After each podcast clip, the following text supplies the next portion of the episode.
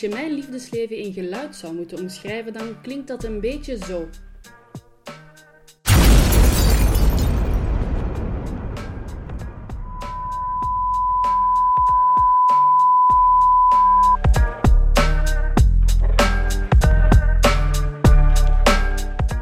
Wat is liefde eigenlijk? Stel deze vraag aan om het even wie en je zal altijd een ander antwoord krijgen. En toch, toch wil ik op zoek gaan naar dat ene gemeenschappelijke element om zo mijn eigen weg te zoeken in liefdesland. In deze podcast praat ik met mensen over liefde en alles wat daarmee te maken heeft. Ik wil het met hen hebben over relaties, maar ook over de idyllische plekken en landmijnen die je op je parcours d'amour kan tegenkomen. Er wordt vaak gezegd dat in tijden van liefde en oorlog alles is toegestaan. Maar waar ligt de grens? Bestaat er zoiets als normaal als het om liefde gaat? En in hoeverre bepaalt je liefdesleven je identiteit? Aan de hand van getuigenissen probeer ik te onderzoeken hoe iedereen op een manier probeert het pad te vinden op de kronkelige weg die liefde heet. Transpersonen zijn zoveel meer dan alleen maar transpersoon. Wij zijn ouder, wij zijn collega, uh, van alles. En dat is gewoon één aspect van wie dat wij zijn. In deze aflevering praat ik met Matthias. Ongeveer vijf jaar geleden zamelde hij zijn moed bij elkaar en outte zich als transpersoon. Als ik het al zo moeilijk vind om een fijne partner te vinden, dan vraag ik me af hoe moeilijk dat voor Matthias is, die eerst zichzelf nog moest vinden. Ga met me mee op pad langs het parcours d'amour van Matthias.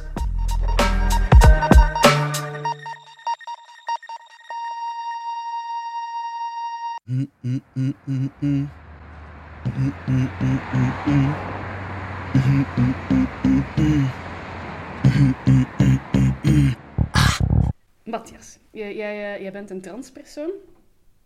Zeg je dat correct? Want ik heb al vernomen dat er vaak foute termen worden gebruikt. Uh, transpersoon is correct, ja. Um, een, een um, transgender persoon, zolang er bij mij maar die verwijzing van, van persoon uh, bij zit. Um, transgender is zo heel wijst keihard enkel en alleen op dat ene mini, alleen mini aspect is niet, op dat ene aspect van mij dan. Terwijl ik ben veel meer dan alleen transgender. Dus ik ben een transpersoon of een transgender persoon. En dan woorden die, die echt fout zijn, is, en wat er nog heel vaak gebruikt wordt, is transseksueel. En dat vind ik echt een... Goh, dat, dat is uh, een, een, extreem verouderde term die een echt totaal de lading niet dekt. Die, die ja... Dat, allee, dat is een term die, die afgeschaft mag worden, moet worden, zal het wel zeggen. Oké. Wanneer had jij voor het eerst echt het gevoel dat je niet in het juiste of in het lichaam zat waar je in moest zitten? Dat is geen een bepaalde moment. Ik heb het sowieso al heel mijn leven jammer gevonden dat ik um, niet geboren was als een jongen. Maar als kind was ik mij niet bewust van dat transgender personen dat dat een optie was, dat dat mogelijk was. In mijn puberteit ben ik er dan achter gekomen dat ik uh, me aangetrokken voelde tot vrouwen. Maar ik was dan zelf een meisje, dus dat, dat wilde dan eigenlijk feitelijk zeggen dat ik lesbisch was. En eigenlijk heel mijn puberteit heb ik daar dan mee aan het, aan het worstelen geweest en heeft daar op de, de, voorgrond gestaan. En ja, dat is, je, je doet voort met je leven en je komt andere mensen tegen, je begint een relatie en je, je probeert je te conformeren. Om, om toch maar vol te houden en te voldoen aan, aan het lijf waar dat je in zit en om het daar dan mee te doen. Um, tot op een gegeven moment, na mijn echtscheiding, er eigenlijk voor mij geen enkele reden meer was om het... Dat er geen enkele reden meer was die het onderdrukte. Ik zal het zo zeggen. Want ik heb heel lang geprobeerd om het te onderdrukken en om ervoor te zorgen, om het te proberen te ontkennen. Het is heel moeilijk geweest om het te aanvaarden. Merkte jouw partner van dat moment dan niet? Nee, nee. Ik ben getrouwd geweest. Ik heb daar met mijn ex-echtgenote nooit over gesproken. Uh, en nadien heb ik eigenlijk heb ik nog wel gedate. Maar op het moment van mijn transitie ben ik gestopt. Allee, op het moment dat dat naar boven kwam, ben ik ook gestopt met daten. Omdat dat voor mij één... Uh, grote emotionele chaos was. En ik wou daar niet iemand anders mee belasten of mee in betrekken. Dus ik ben eigenlijk al sinds voor mijn transitie uh, single. Hoe lang is jouw transitie al aan de gang? Of, of ja, want dat gaat niet in één dag, neem ik aan. Hè? Nee, nee, nee. Um, eind april 2017 heb ik mijn eerste injectie met testosteron uh, gehad. Dus dat is nu een dikke vier jaar. En dat ik mij dan geout heb, dat is in maximum vier, zes maanden voor die eerste injectie. Hoe reageerde jouw omgeving daarop? Heel positief. Ik ben daar hard van verschoten.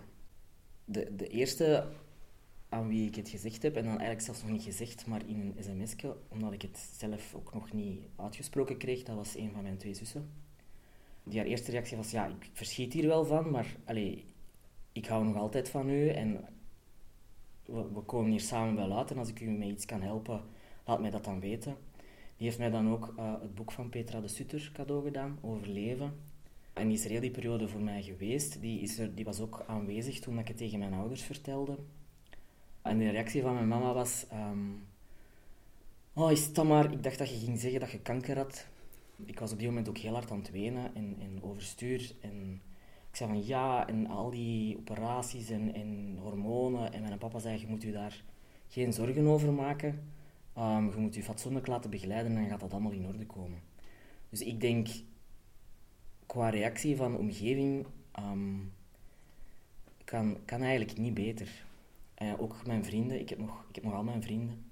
Um, dus ja, ik ben daar dankbaar voor, of erkentelijk.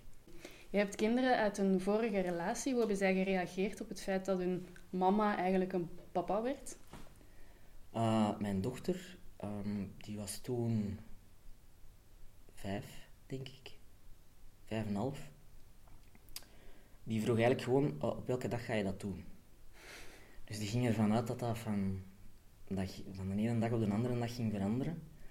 Um, en die heeft ook um, niet echt veel vragen gesteld. Mijn zoontje, die was uh, vier, denk ik, drieënhalf of vier op die moment. En hij zei wel van, ja, ik wil dat niet. Maar hij heeft sowieso wel moeilijk met, met veranderingen en zo. Uh, en ik ben met hem eigenlijk blijven praten. En ik heb hem ook gezegd dat ik niet iemand volledig anders zou worden. En dat ik hem ook altijd graag zou blijven zien. Dat dat, dat, absoluut niet ging veranderen. Of dat ik nu een mama of een papa zou zijn. En ze zijn in het begin ook altijd mama mogen blijven zeggen tegen mij. Het is niet dat ik gezegd heb van ja, en vanaf vandaag gaat je ook papa tegen mij zeggen. Want dat heeft, dan gaat je kinderen echt dwingen. Dat wou ik ook absoluut niet. En dan begint je die hormonen te nemen um, en beginnen er veranderingen op te treden. En de buitenwereld ziet u meer en meer als man. En uw kinderen blijven dan eigenlijk mama zeggen. Dat was heel moeilijk. Tot op een gegeven moment ik het er met Unis heb over gehad. Ik heb u niet verplicht van papa te zeggen. Ik heb wel gevraagd, is dat al een optie? Zou je dat willen of kunnen doen? En die hebben eigenlijk bijna onmiddellijk de klik gemaakt naar papa. En af en toe zich nog eens versproken, maar op minder dan een half jaar was dat eigenlijk um, in orde. En nu zien zij mij ook als, als, um, als hun papa. Dus voor hun, die zijn daar niet echt niet meer mee bezig, denk ik. Ik ben gewoon hun papa. Word je psychologisch begeleid bij uh, een transitie? Ja, ja, sowieso. Ik denk dat ik mijn verstand verloren zou zijn, moest ik niet begeleid geweest zijn. Um, ik ben oorspronkelijk uh, teruggegaan naar de therapeute die mij begeleid heeft bij mijn echtscheiding. Omdat ik haar kende, omdat ik mij goed bij haar voelde. Maar zij was wel niet uh, gespecialiseerd in, transpersonen. Maar het is wel onder haar begeleiding dat er bij mij dat besef is gekomen van oké, dit is niet iets wat ik mij inbeeld en ik ben effectief wel een transgender persoon en die transitie is noodzakelijk voor uw mentaal welzijn. En nadien um, ben ik dan um, ook in begeleiding geweest bij, bij de psychologen van uh, het UZ Gent. Bij de genderkliniek daar, ja.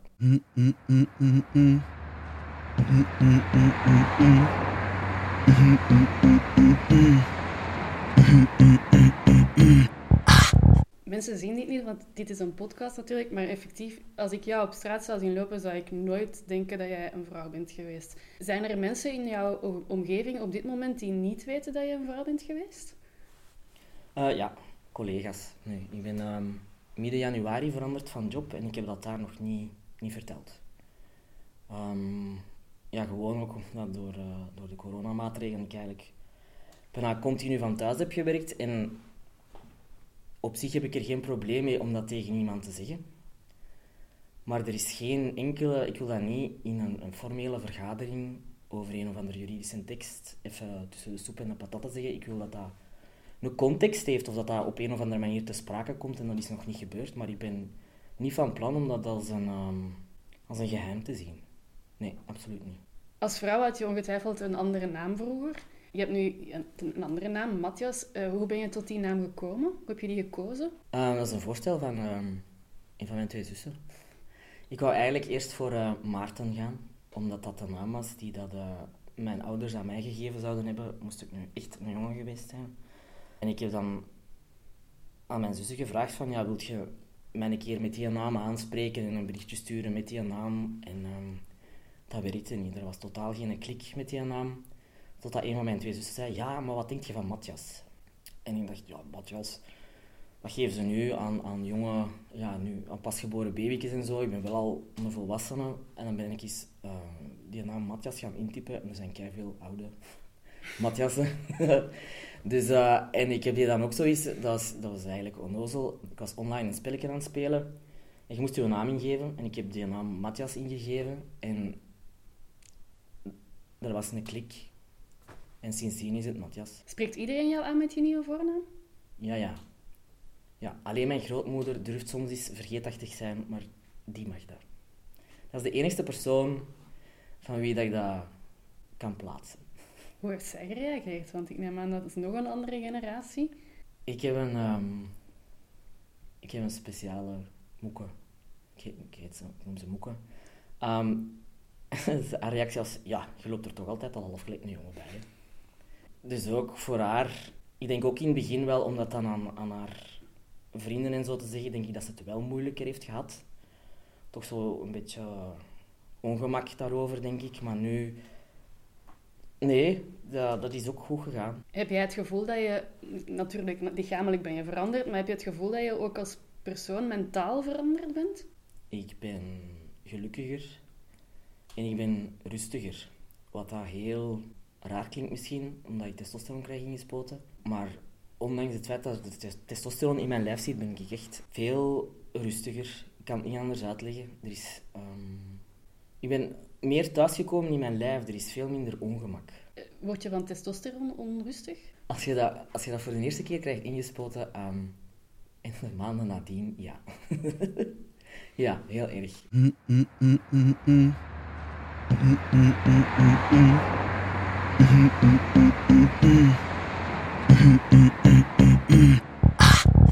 zegt, ik heb sinds mijn transitie niet meer gedate. Dus je hebt niet meer met, uh, met andere personen afgesproken. Jawel, ik, ben, ik, ben, ik heb wel gedate, maar daar is nog nooit iets van een, een serieuze relatie uit voortgekomen. Het is voor mij heel frustrerend om te daten. Om op online dating sites te zitten. Dus ik heb, ik heb ene keer tussen, ja, door corona, eh, dat maakt een boel ook allemaal uh, een hoop gecompliceerder. Dus tussen de eerste en de tweede golf heb ik heel even um, een langere periode met iemand gedate. Ik heb dat zelf stopgezet omdat ik dat op lange termijn niet zag werken. En dat geeft mij wel hoop dat het kan, dat het mogelijk is voor mij, maar het is absoluut geen evidentie en het is heel frustrerend, want um, mijn profiel zal dan bijvoorbeeld wel bezocht worden, maar ik krijg geen reacties. Ik heb het ook op, wel op mijn profiel staan dat ik transman ben. Ehm, dus mijn profiel wordt bekeken, maar ik krijg amper likes of, of, reacties daarop. En heel vaak als ik dan zelf eens een berichtje stuur naar een vrouw waar ik zelf in geïnteresseerd ben, of van hey, hallo, gaat het met u? Um, wordt er oftewel niet gereageerd of word ik onmiddellijk geblokkeerd zelfs. Um, dus dat is ja, mijn, mijn dateleven.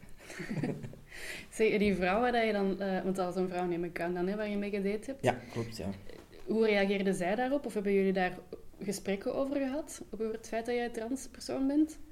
Zij had eigenlijk meer het idee van, ja, ik ga gewoon zien hoe, hoe, hoe dit loopt en ik ga het allemaal wat op mij laten afkomen.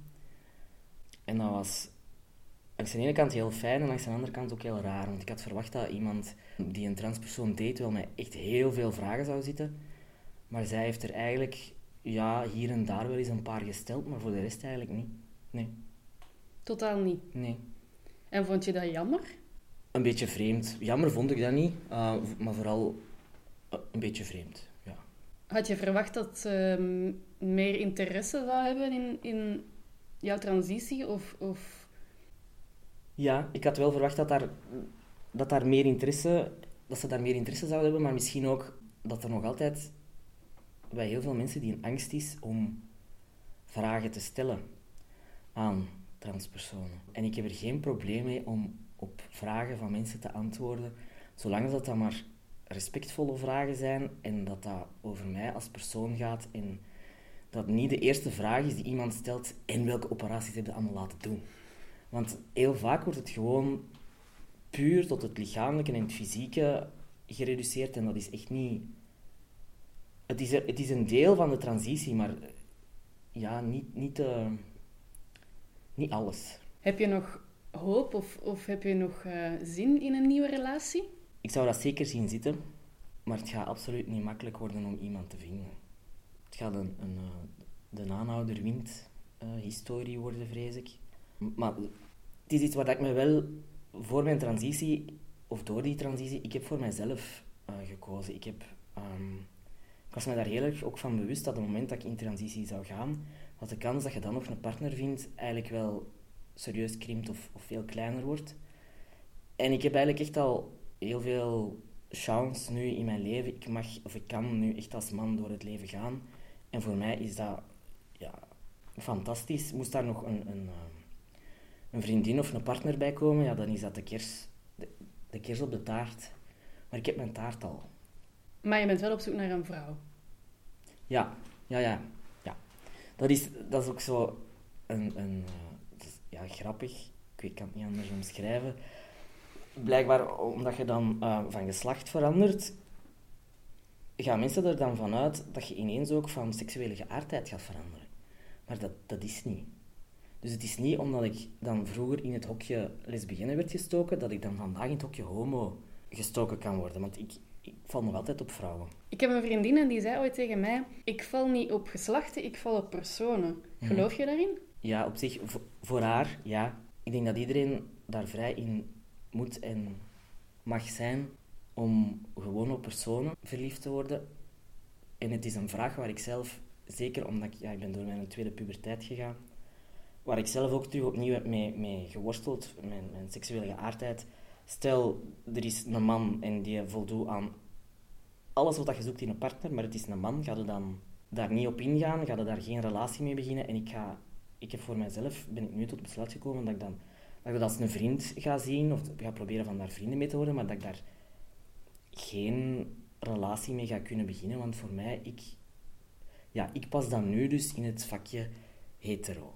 Ik zei het net al, je, je ziet helemaal niet dat je vroeger een vrouw was. Ik kan me inbeelden dat je misschien soms wel eens vrouwen tegenkomt die wel interesse in jou tonen. Hoe is dat? Oh, wel, ik ben eigenlijk pas durven buiten komen vlak voor uh, de covid-pandemie.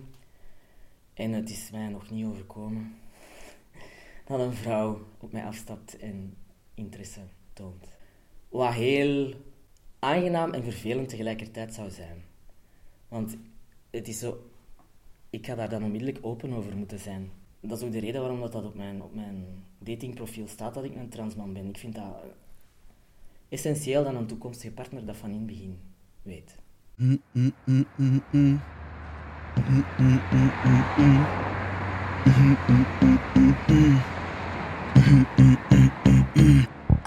Wat is liefde volgens jou? Wat een moeilijke vraag. Romantische liefde is um, is onvoorwaardelijk uh, van iemand houden, daarvoor willen zorgen.